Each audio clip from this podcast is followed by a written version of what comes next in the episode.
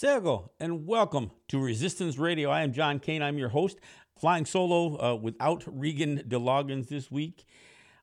I want to welcome our listeners in Washington, D.C. on WPFW to the program. I need to remind you, first off, that uh, we are listener supported radio. We count on your donations for the station and to uh, acknowledge the programs that we deliver. So I ask that you please support WPFW and this program by making a donation. This station has a long-standing policy, a long-standing commitment to providing space for Native voices. And look, it is, it's land acknowledgments are nice. Uh, I appreciate them.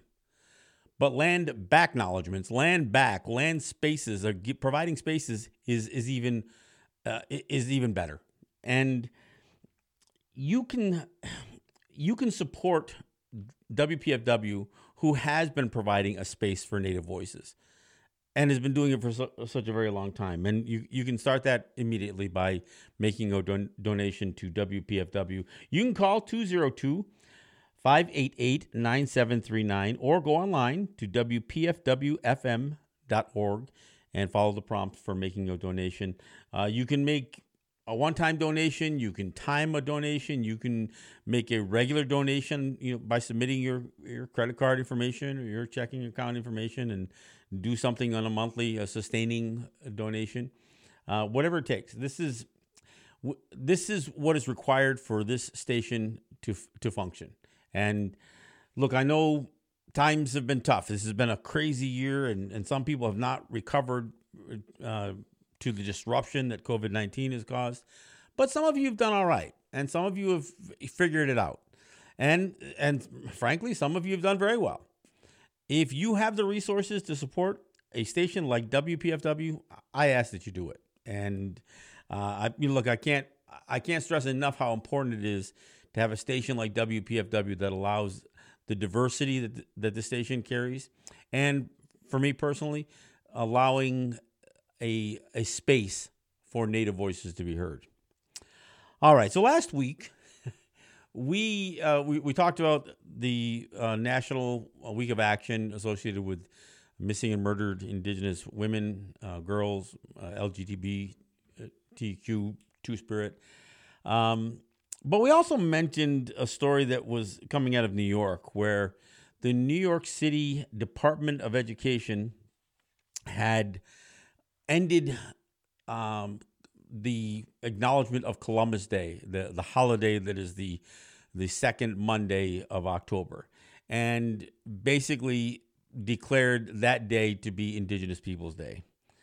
And look, many of us were surprised. We were, we didn't know that uh, that the Department of uh, of Education in New York was going to do this. But I'll tell you, the response was immediate and um, you know and and and pretty incredible uh, by the quote unquote Italian American community. There was all kinds of hate coming out of you know Bill De Blasio, uh, uh, Andrew Cuomo, you know, anybody, frankly, any and all Italian Americans who uh, who are either part of the city government or the state government, um, all weighed in, and there was outrage. There was outrage that something had been taken away from them. Now, look, I've talked about Christopher Columbus um, a lot. Uh, I, look, I've got a I've got a YouTube channel. I encourage you to go to it. It's called Let's Talk Native TV. I've got an, uh, a, a pretty good um, video done, and it's called Columbus in His Own Words. And it basically uh, is his account of the atrocities that he was committing. It, it's the account of, uh, of his contemporaries, even some of his own men. Um, so I, I, encourage you to. I don't need to reiterate everything that's on the video. I go to YouTube, check out my YouTube channel, subscribe if you like. Uh, Let's Talk Native TV. Like I said, Columbus, uh, in his own words, it's it's you know it's about my most popular video. It's not a viral sensation by any means, but it's uh, it's pretty good education. Look, and I've got a couple other videos. I got a I've got a a, pretty compelling uh, video done about Ruth Bader Ginsburg. Probably not what you expect to hear, um, but it's it's truth nonetheless, and it uh, and it criticizes um, the the liberal justice, the, the liberal darling of the Supreme Court, um, in in her rulings related to uh, to native issues. I've got a good video um, on the Indian Gaming Regulatory Act. This video was actually used by a university in the in the Southwest to teach about um, the the uh, the Gaming Act and as it relates to uh, to native casinos and that kind of stuff. I also have um, a strong video that was done uh, about the mascot issue. It's called "We Are Not Your Mascot." So go to my YouTube channel. It's uh, Let's Talk Native TV. Um, and again, I, I, I really recommend you check out the the Columbus video that I have there. So anyway, I've talked I've talked a lot about Christopher Columbus and and the myth that that exists around him, and it's really kind of absurd that that this figure has been heroized the way he, he has done, uh, the way he's been, and it's also kind of absurd how Columbus has been turned into, you know, the patron saint of uh, of all things Italian, especially since he wasn't really Italian. 1492, Italy was a peninsula. It wasn't a country. It it didn't have a you know it didn't have a defined Italian culture that would be associated as a national um, culture. Columbus, Christopher Columbus, was from Genoa, which is not on the peninsula. It's it's farther into the, the mainland of uh, of Europe, and and it was not considered, you know, Italy. Um, Columbus spoke Portuguese and Spanish. I don't even know if you know if he spoke an Italian an Italian dialect or not. He sailed for Spain. He didn't sail for Rome you know, or the Vatican. He sailed for Spain. You know, of course, the, you know he he got a lot of endorsement out of uh, out of the Vatican, but there's this confusion because of the relationship that Spain and some of the other, you know, the Catholic, all frankly, all the nations of, of Europe, um, and the relationship they had with uh, with Rome and, and the Vatican. But, but again, that's Rome and the Vatican. That's not Italy as a, as a country. So you know, I've I've talked about that, and but but you know the, the way history has kind of played out you know, because every immigrant population uh, that that basically sought refuge in the United States, they went through their period of, of being, you know, condemned as immigrants, loathed, whether they were, you know, Jewish people or, or Irish people or Italians or, or Chinese or whomever. But, you know, as it would work out, European immigrants always were able to transform themselves from the, you know, the plague of immigration uh, to be reshaping themselves as the as part of the settler colonial uh, class of the United States, and and Italians did that as well. One of the ways they did that was trying to prop up Christopher Columbus, especially in the United States, as a national hero, and then through association, you know, lift themselves up as, as Italian Americans, and and frankly, it worked. Although it's it's completely inaccurate. I gotta say again, Christopher Columbus never stepped foot in North America.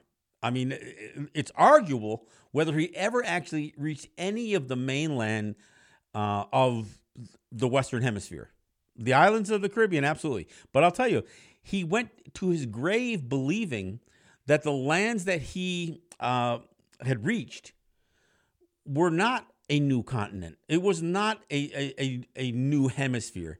He believed wrongly, and and and set his his sights on his mission in the first place on on this belief that he could reach the easternmost islands of the uh, uh I'm, I'm, I'm sorry the the westernmost no it would be the easternmost islands of the uh, uh, of of the Indies of the of the East Indies. That's what they called him. I mean he wasn't really you know necessarily trying to get to India. He was trying to get to Indonesia. He was trying to get to the the areas of the south of the South Pacific um, he would he was hoping he could you know cut a shorter path to to India and some of those uh, those areas because this was a a largely a speculative commercial voyage. He was hoping to bring riches back. Um, so the reality is he was closer to even India, but certainly he was closer to the uh, to the islands of the East Indies, as the Europeans called them, um, while he was sitting in a Spanish port than he at any other time during his voyage. He was actually getting farther away from his intended goal the the more he sailed. And had he not been so wrong about the size of the earth and and and reaching you know reaching the the Indonesia, they all would have died. They all would have starved. They all would have died at sea because had there not been a landmass that was half the distance uh, of his of his intended goal, um, he they all would have died. So he was he was a poor sailor, a poor navigator. A, obviously, he he sucked at math too, and this is this is who gets elevated. And when I say elevated, to be clear, Andrew Cuomo, when asked uh, as more and more conversation was coming up about Christopher Columbus and the atrocities he was responsible for, he dismissed all that. He said, "Oh, you know, but that none of that stuff really matters because over time, Christopher Columbus has become uh, associated with Italian American heritage." Well, that's the same thing that that you know that the Confederate South says. They say, "Oh, it doesn't matter that Robert E. Lee was, you know, had committed these atrocities and treason and all that other stuff. It doesn't matter about all the the, the military bases that are named after you know treasonous uh, Confederate generals, because we're not really praising that. We're not really supporting slavery. We're, we're going to ignore all that, that stuff, and and we're going to say that it's just about Southern pride." Well, because that's exactly what, what Cuomo's saying. Well, forget about the atrocities that, that, Christopher Columbus. We're we're celebrating him as a symbol of Italian American heritage. That's again, it's the same thing as saying we're, we're celebrating Confederate statues, not for the atrocities and not for the treason, but for for for Southern pride. You know, and and so when you hear this kind of conversation coming from Democrats, who are quick and, and rightfully so, uh, quick to uh, criticize some of this, you know, the racist, the racism of the South that, that is still so pervasive, you know, that obviously uh, Donald Trump fed into. It is, um, it, it, you know, that's fine. But then you become a hypocrite when you when you say, okay, we're not going to put Confederate statues in the in the same you know, in, in the same category as Columbus statues. Well, as luck would have it, in the wake of uh, the George Mur- George Floyd murders and the Breonna Taylor murders and the rise of Black Lives Matter, Columbus statues did come down right alongside Confederate statues. So uh, they they are the same, and you know, and there's other analogies can, that can be made. But again, let me get back to what New York City did.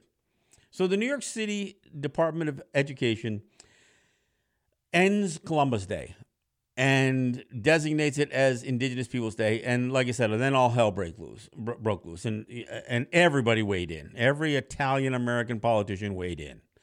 Um, you know, for all intents and purpose, their um, their white fragility demanded that their white privilege be reinstated by uh, somehow. And so, what what was the solution? Well, the solution is all right. You want to do away with Columbus Day?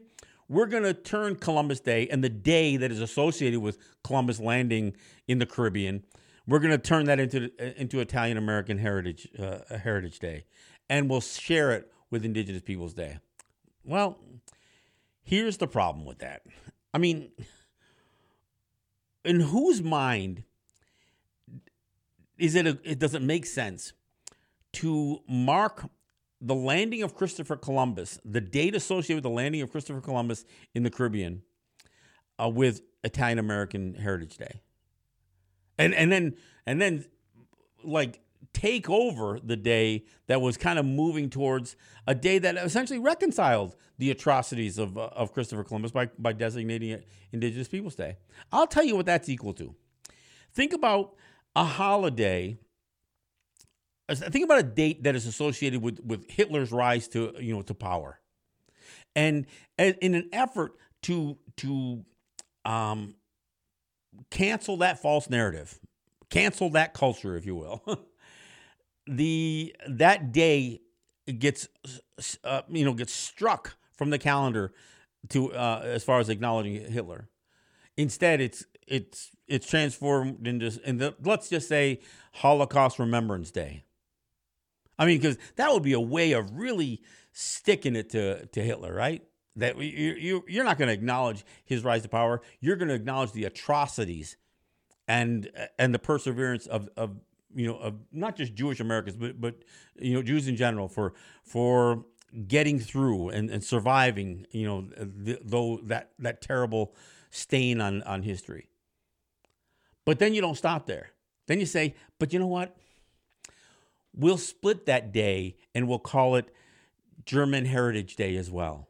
So a day that is acknowledged as a day that you know that could mark the rise of Hitler's power first gets turned into you know something that is the antithesis of that Holocaust Remembrance Day, but then half of that's taken away. Um, so you can, uh, you know, and I'm not suggesting that, that that Germans want to celebrate um, Hitler. I'm not saying that. Not in the certainly not in the same way that Italian Americans want to celebrate Chris, Christopher Columbus. But just but just think about that. Look, I, I talked about um, white supremacy and, and white privilege. Let me or white privilege and white fragility. Let, let me explain this. White supremacy is false. It's a lie. There is no white supremacy. if but and if it were real then you wouldn't need to have systemic racism to rig the game to provide white privilege i mean the fact that you know that the systems are rigged and that that systemic racism exists it, you know is almost an acknowledgement that white people aren't superior and, and in fact in order in order to you know to rig the game, you've got to change laws. You've got to convict more black people. You've got to you've got to redline neighborhoods. You've got to you know you you've got to commit these atrocities. Hundred years of atrocities against Native people, against Black people, against um, brown immigrants, not European immigrants. I mean, European immigrants, yeah, they're going to be tra- uh, treated badly until they can transform themselves into the to the rest of the European settler colonial uh, class. But you rig the system. Why? Because white white supremacy doesn't exist. If it did, white people if white people were really superior, they wouldn't need the game rigged for them. And you see, the problem is so you go from this notion of white supremacy to rigging the system towards white privilege. But as that starts to get exposed, especially in the climate of social justice and racial equity, and people start calling it out more and more, that white privilege turns into white fragility. This notion that it's all slipping away. And I'll tell you, white supremacists are dangerous, and white uh, white privilege is is unfair and unjust, and it, and it's a travesty. But the most dangerous are those who are feeling fragile and scared and desperate. I mean, and that's what we're seeing. The whole era of Trumpism was not based on white supremacy and white privilege. No. I mean, look, white privilege is how he got elected, but why he got elected was because of white fragility. It was fear. Look, they ran a whole campaign on fear. And and and of course, this was all you know, feeding back from the the notion of a black president and what a what a travesty that was to white people. You want to talk about something slipping away? you the whole reason that Trump was elected was because because he was preceded by a black president. I mean, that is classic white fragility. So when I see this kind of thing, when, when I see this kind of thing happening, where even as you try to make an adjustment and you try to, you know, perhaps fix some of the injustice, you know, especially as it relates to the false narrative of Christopher Columbus, and then that white backlash comes in, that clamoring, that fragility that clamors for the privilege and clamors against the idea of anything being stripped away. That's that's what we saw. That's what we saw in New York. And and look, you, I even listened to, to Bill De Blasio stand up there and say, you know, look, the the uh, the end result is w- was really good, but the way we got there was terrible. He was still criticizing the, the notion that that though the powers that be in, in the New York City Department of Education could acknowledge, because of their knowledge of history, how wrong it was for New York City, especially to teach this to kids, to celebrate Christopher Columbus. And and then what? You, so you're going to turn it into Italian American Heritage Day? Look, and look, the problem with using that day for ta- Italian American heritage is you're still making that association between celebrating Italian culture in the United States and Christopher Columbus. If you feel compelled, and look, I'm going to tell you, I am more against Columbus Day than I am for Indigenous Peoples Day. And I mean, because the whole notion of of special holidays to to acknowledge, I mean, it's like, all right, we check the box. And it's it's kind of like this notion of, well, you don't need reparations. We give you a holiday. You know, I, Mitch McConnell once, once once was quoted saying, "Well, why do black people need reparations? They had eight years of Obama." That's literally what he says. Uh, you know, and I get the same you know sense when Deb Haaland got uh, um, nominated and selected and approved for the Interior Department. It's like, oh, Native people got what they wanted. Well, who said that's what we wanted? we want land back. We want space. That's what we want. We want our sovereignty respected. We don't need our best and brightest, you know, being co-opted into into your political system. So that's you know, again, this is the way white people view um, how to address um, the injustices. They think there's a short answer. There's a, there's a short, easy answer. But don't take too much. Don't demand too much because then then the backlash happens. I mean, it's it is really it's really kind of incredible the the response that that New York the New York City Department of Education got. And and and look, they were under a, a tremendous amount of pressure. Look, I applaud their effort. But in the end, they totally caved in. I mean, it, honestly, they might just as well have done away with the whole Indigenous Peoples Day. Because once, uh, look, the amount of Italian people in New York City compared to the amount of Native people in New York City, it's uh, not exactly a balanced scale. So they're still going to do their their Columbus Day parades. They're still going to, and trust me, they're going to circle around the Columbus statues, whether it's Columbus Circle or, and, and, there's probably three or four quote unquote Columbus circles in the five bur- boroughs. All uh, all is done done and said. And look, that's where it, Columbus will still, still be the center of attention for their Italian American Heritage Day. Look, even a few places where they took Columbus statues down, like like in Buffalo, they decide, okay, we're going to take the Columbus statue down, but we're going to put an Italian American um, heritage statue up, you know, Italian immigrant statue up instead. And uh, so by completely connecting Columbus Day and and and the image of Columbus to Italian American Heritage Day doesn't solve the problem. And you know, look if you if you're going to give a day to Italian Americans, if you if that was what you thought was necessary, then th- they should have given it a different day. I can appreciate transforming Columbus Day into, Indigenous Peoples Day because it flips the narrative. Turning Columbus Day into Italian American Heritage Day doesn't flip the narrative. It can it can you know it com- continues that false narrative, and that's problematic. You know, and so you know, I, this is this is what those who make the noise about this stuff. Again, De Blasio, you know, Cuomo, you know, a, a couple of city council people that, that were uh, raised hell, you know, state assemblymen. They they can't even see it. That's the thing about white privilege when when you when racism becomes so systemic that most people can't recognize it they don't even notice it because it just you know it, they just benefit from it and they don't think that it's a special benefit i mean look I, i've had the argument with people say well i don't have any white privilege i had to work hard yeah we, you may have had to work hard but you didn't have to work hard to overcome racism you didn't have to overcome the color of your skin or the systemic racism. Yeah, we all have to work hard. Some of us do, not everybody. But working hard isn't the issue. It's when you have to work extra hard because of racism. That's the problem. That's the difference between white privilege and because even no matter where you are on the on the economic class scale, I mean whether you're, you know, you know the one percenters, whether you're lucky enough to hang on to middle class or, or whether you're impoverished, there there's still a certain amount of white privilege that is always going to benefit uh, white people.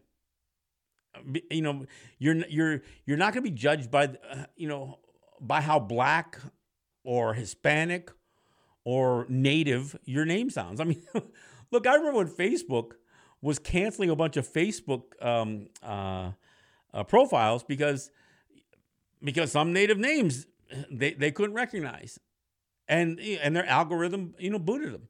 It took a long time to get get some of this corrected. Look, and we have a, we have some names that are in our languages, which are very difficult for you know for white people. But then we have, you know, some, you know, names like Sitting Bull or Red Cloud. These these names that are, you know, th- that used English words, you know, uh, to replace the, the native language that may have been the origins of those names. Two Rivers. There, there's another one. So, uh, um, Uh, fast Horse. I mean, these these are these are fairly common native names. But when they show up on an, on an application, whether it's for Facebook or for a job, if that gets recognized, oh, it's one of these. That's systemic racism. And if you're white, if your name, you know, or if you have, even if you're not white, if you have a white sounding name, then at least that doesn't become an obstacle until you have to go into a, to do an interview. So I, I just think it's important that people understand that dynamic between white supremacy, white privilege, and white fragility.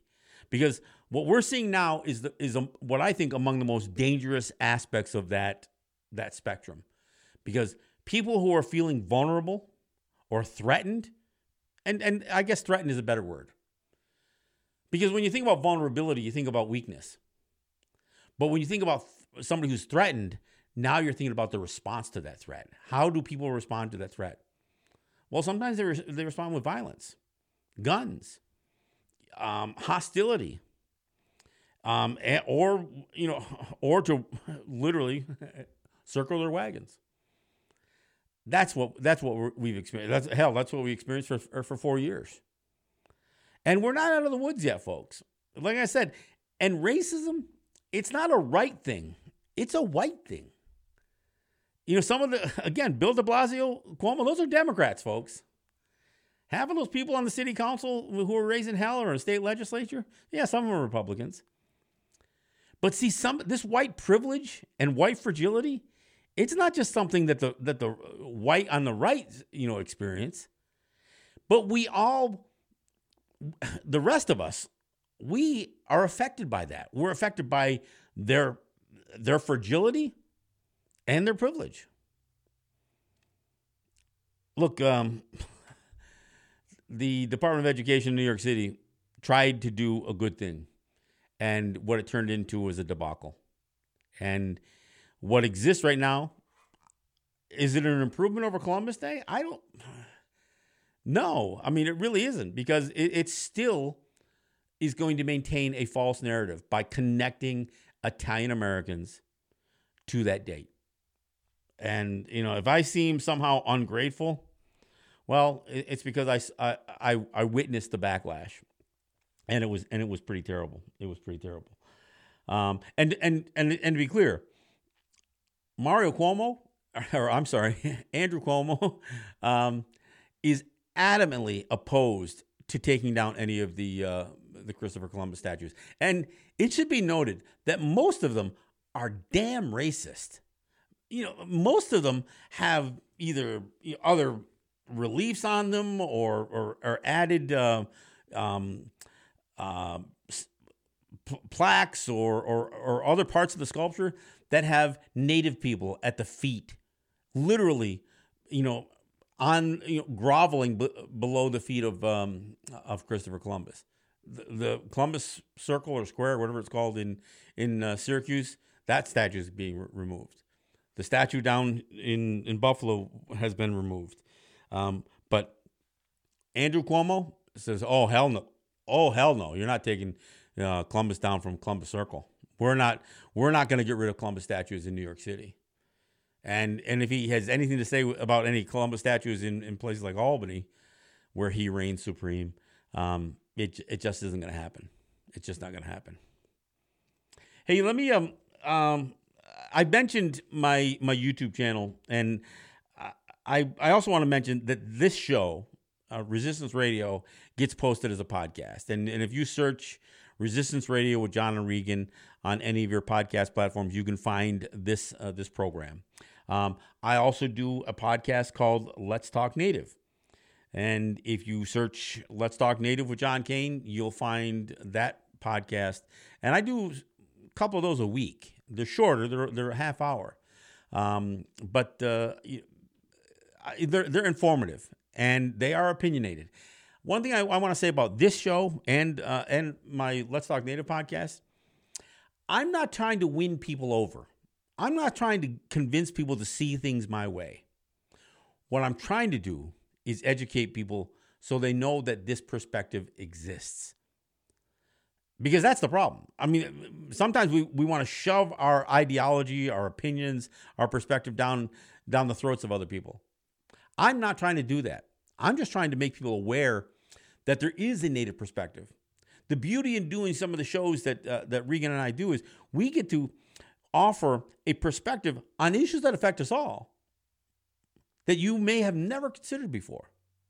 You may not, in fact, there may be things that you say and do because look, everybody's impacted by colonialism. Everybody has been indoctrinated to some of the the propaganda associated with the telling and the retelling and retelling and retelling of American history to where we we don't know. We don't know that Abraham Lincoln, the week before his Emancipation Proclamation de- becomes law, that 38 Dakotas were hung by the neck on his orders in Mankato, Minnesota. See, I'm not taking away the Emancipation Proclamation. I'm just adding more to the story of, of Abraham Lincoln. And because my perspective is not one that that holds Abraham Lincoln as an emancipator. I hold him as an executioner. Now, am I wrong? Uh, or somebody who, who considers Abraham Lincoln the emancipator wrong? No, they're not wrong. And I'm not wrong. It's about perspective. But you can't appreciate the perspective that, that Regan and I deliver if you don't know any of the history. If you can't, for a moment, remove your the lens that you look through and look through ours, you'll you'll never know. You'll never know. You'll never know it. Uh, look on my YouTube channel. Um, I mentioned a couple of the videos. Some of them are some of these are short videos. They're, they're what I call short form videos. They may only be five, ten minutes long. I also produce. Uh, I also post up um, videos of my Let's Talk Native show as well. So um, and sometimes those are more audio than uh, than video, but um, there's there's a lot of content there. If you scroll down on my channel again, it's Let's Talk Native TV on YouTube. Uh, you can get to those those short form videos, and um, and I encourage you to take a look. I encourage you to share them, and I encourage you to to discuss them. And if you question them, if if you think there's something wrong with the veracity of something that I've said, I appreciate being uh, being pressed. Um, I don't want to be insulted, but if but if you have a question about something that I've said, either on this show or in a video or a podcast, um, I'd love to discuss it. Because look, I can be corrected if I if I misspeak, if I if I make an error. It, I mean, opinions are you know are flexible, but facts aren't. And you know, I think it I think it's worth noting to um, uh, to really raise the conversation um, based on the the range, the full range of perspectives that can be held about you know simple things, simple things that we all experience, but we but we all may experience them differently. The fact that systemic racism exists is um, it's a different experience for, for for different people, and and it shows itself in different ways. You know, look, I talk a lot about the mascot issue. Native people are the only people who experience this appropriation of our culture and our images and references for for school and, and sports mascots. I mean, we're the only ones. And I know people will bring up the Fighting Irish of Notre Dame, or uh, you know, sometimes they'll bring up things like Vikings. You know, Vikings don't exist anymore. And the the Fighting Irish mascot is a is a leprechaun, not real. doesn't doesn't really exist. But we as a people, as a culture, for, for one thing, we are not a monolith, but we get our culture um, condensed, altered, bastardized. This this notion of a pan Indian culture that you know that they can just throw one logo up and that can mean that can represent Indians in general or Redskins or Warriors. We're the only people that experience that. The closest thing to that has been blackface. I mean, you know, look, there was a, an entire entertainment industry built on blackface, minstrel shows. I mean, Al Jolson at one point, at one time, was the the number one performer in the United States, performing in blackface. He utilized blackface to advance his career, and we still see today politician Justin Trudeau, Prime Minister of Canada. Um, I think the governor of state of Virginia or something like that. One of these other, um, a bunch of guys it, it'll all of a sudden it comes out of their closet. Oh yeah, there's pictures of them in, in blackface. And and they, and what do they do? They've got to backtrack. They've got to do damage control. They've got to apologize and and admit how wrong it was and that kind of stuff. Nobody's apologizing for red face. See, this is kind of the unique racism, and it is racism. But to to offer a different perspective on issues, there are things that that that need to be addressed. Look, there are there are trite expressions you know that get used. I mean, when when people talk about bearing the hatchet or uh, or that, yeah, such and such sure went off the reservation on that one. These are the kinds of things that are derogatory, and they and if you if you back it up and and you think about these expressions, we may know what they have what these expressions have come to mean, but what we don't understand is it are the racist origins of these words. So I mean, I, I think that's where perspective helps. And look, we aren't trying to, you know, to make a wholesale change on everything all at once. We're pecking away. I would love to to to wave a magic wand and have racism disappear or or white privilege disappear. And make it disappear without the backlash associated with white fragility. I'd love that to happen. But you know what? And, and I say, I've, I've said this before in a meme. The only thing more racist than a, than a town of white folks calling their school mascot an, an, some sort of native name with a native imagery. The only thing more racist than that is the response from those people when we tell them it's wrong. The amount of hate and vitriol. I know people who've had their, their, their health and safety and lives threatened for opposing uh, the mascots. I've there, I've had people suggest because I'm against schools appropriating our uh, you know, this race-based mascot, uh, this native-based mascot, because I'm opposed to it. I've heard people say, "Well, that uh, John Kane, he's uh, he's just a radical liberal." Trying to advance a Marxist agenda. I don't think these people even understand what Marxism is. And and there's certainly no connection, regardless of where I stand politically on Marxism or anything else. I mean, the idea that opposing a mascot uh, earns that characterization, that's racist. I mean, it's just racist. So when I saw the response that came out of New York City last week, and and frankly, the the effectiveness of it, I, like I said, the this this school Department of Education in New York City made a bold move, and then they got neutered and and they they basically were reprimanded and they had to back it way back. They had to dial it back so far that they might just well have kept it Columbus Day. And and that's just sad. That's just sad. Look, I do want to remind people again that this is listener supported radio. You aren't going to hear this kind of perspective or this kind of breakdown of, of the perspective anywhere else. I mean, it's only stations like WPFW that not just that don't just provide the space, but the encouragement for diverse thought to be shared uh, in in in a city like Washington D.C. For me to do this show in Washington is uh, particularly important because you know a lot of the a lot of the people that we need to reach with our message are the ones who are you know, basically wielding power in those in, in, in those mighty halls of Washington. Now, I don't necessarily acknowledge um, even even citizenship of the United States. I don't acknowledge those politicians as mine. Not my president, you know, not my Supreme Court, not my governor, whatever. But I do I do have to acknowledge the reality of the impact that a Deb Haaland can have on Native people, positive or negative.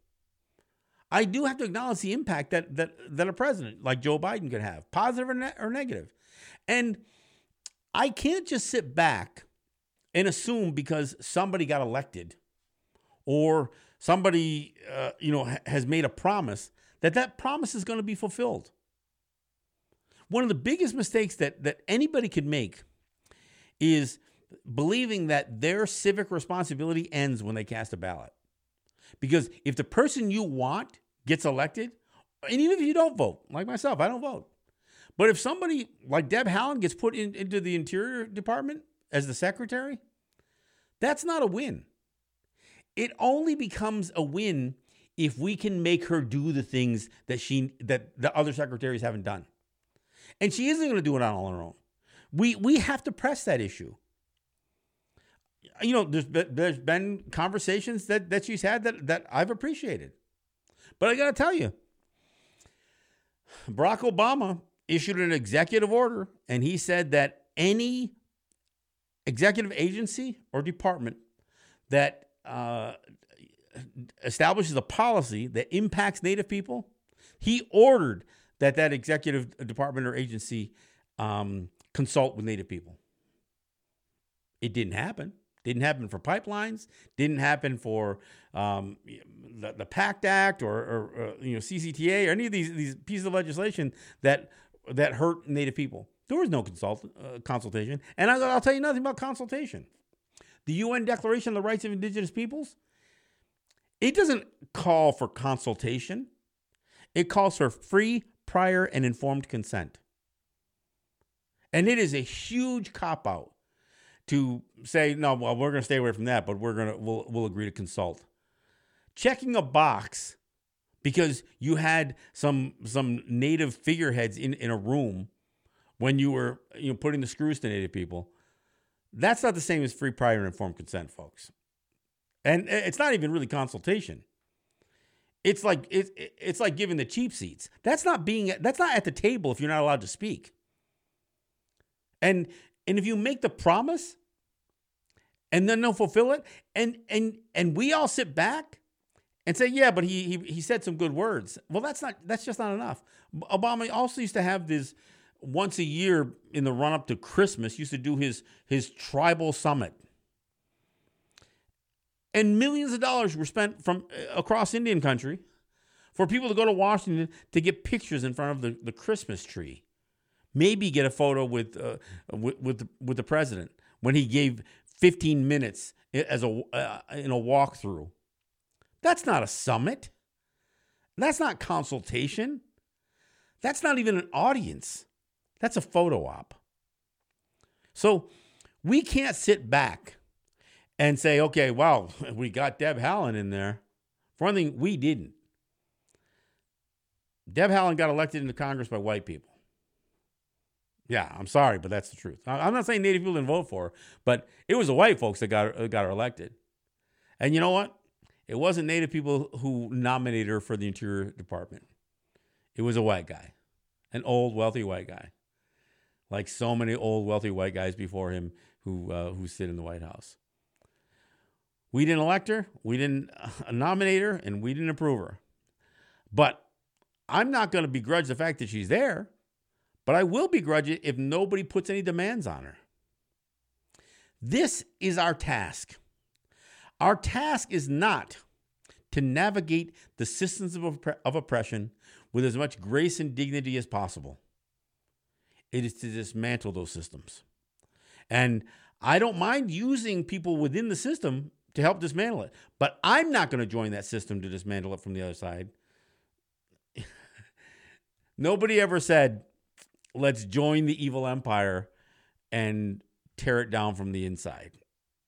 Nobody ever said that.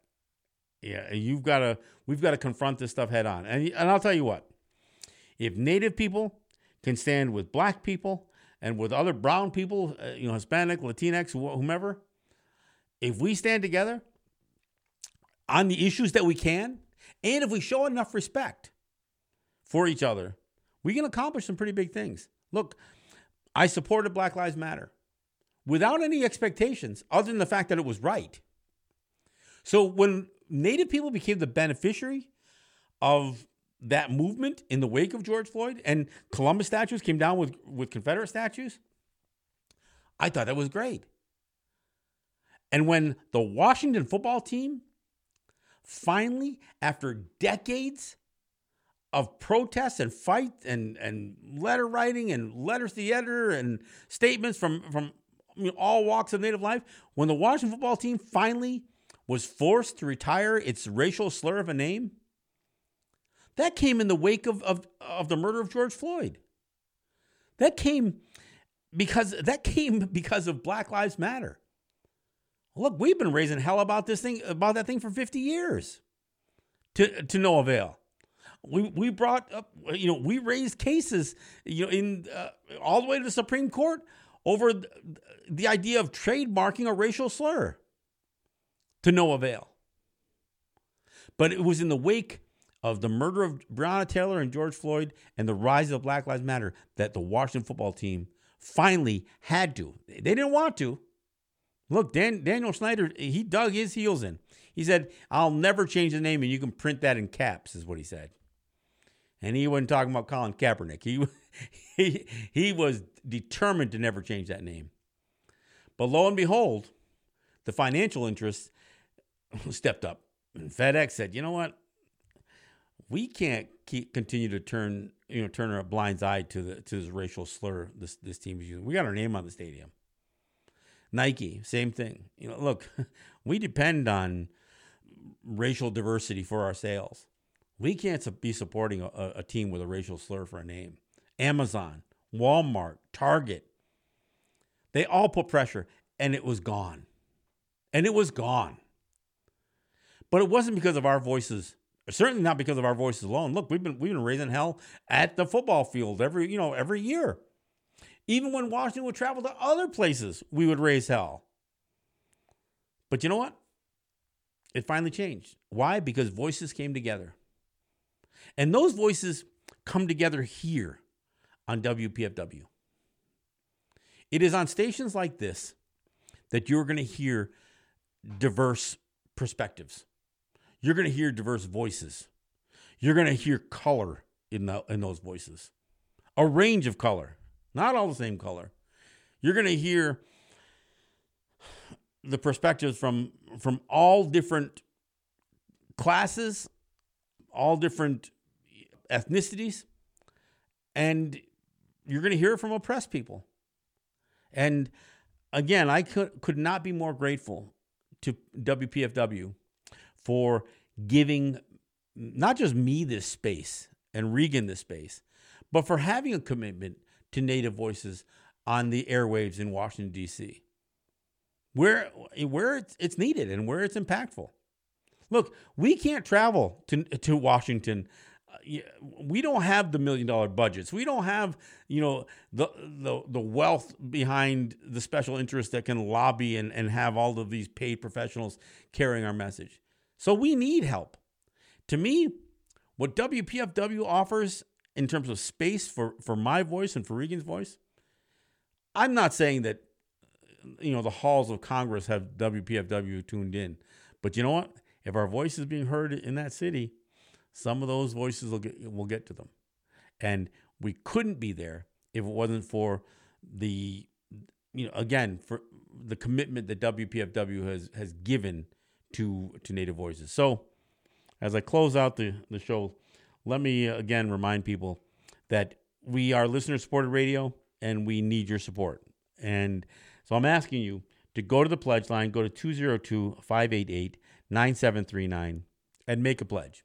And make a pledge in the name of Resistance Radio. And if you do so, um, it'll it'll send a signal to WPFW management that this is one of the programs that that you tune into It doesn't have to be the only program that you tune into. But one of the ways, one of the metrics that can be used for whether a program is effective in the market is are, are the donations that, that, that we bring in. And you know, I, am not saying it's it's a fair metric, but it is a metric, um, and perhaps not the only one. So I ask you as a, as a personal favor, not that the the you know donations come to me, but as a personal favor, I ask you not only to support WPFW, but you support WPFW in the name of Resistance Radio with John and Regan. So again, 202 588 9739. That's the number to call to make a donation. And that, that can be a time donation. It can be a staggered donation. It can be delayed do- donation. You can give a you know your credit card information and say, I, I want to make that pledge now, but don't take it out to the end of the month. You can you do something on a monthly basis. And look, I'm going to tell you right now. I know that there are lawyers, and I know that there are lobbyists in Washington D- Washington D.C. that have made a lot of money off of native territories whether it has to do with gaming, whether it has to do with environmental concerns and that kind of stuff. I know that the legal profession and the you know and, and again the, the, the government professionals have made a lot of money off of native people. Give something back. You know, like I said, land acknowledgement is great, but land back acknowledgement, giving space and supporting those uh, entities that give space, like WPFW, that's that's more effective yet. Again, 202 588 9739. That's the number. You can go online. You can go to WPFWFM.org and you can follow the prompts there to make a donation in the name of Resistance Radio. Look, I gotta I gotta make one caveat there. They have had the show listed as the John Kane Show. Uh, I haven't gone online lately, so um, if you don't see Resistance Radio, look for my name, John Kane, and when you want to make a donation in the name of the program. So it'll show up there someplace. So uh, by all means, uh, do that. Uh, you know what? Send an email, drop a drop a note, a comment to to management at WPFW. Let them know what you think of the show, and and and spread the word.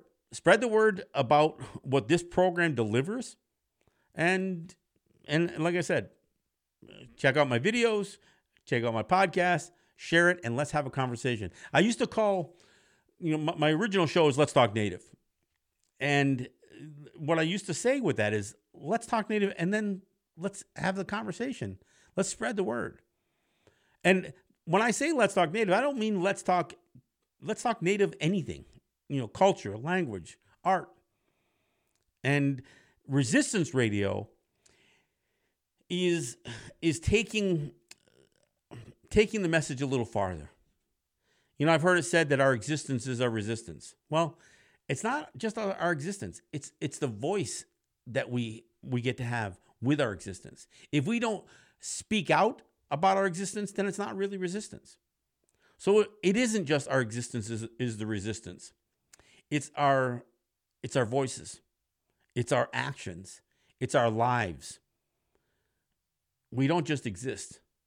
We live in, in a very impre- oppressive environment, whether we are Native people living in an urban environment, still clinging on to some semblance of our identity, or whether we are in a very impoverished Native territory, still clinging to that identity. All the while fighting against appropriation of our names, our images, our lands, our resources.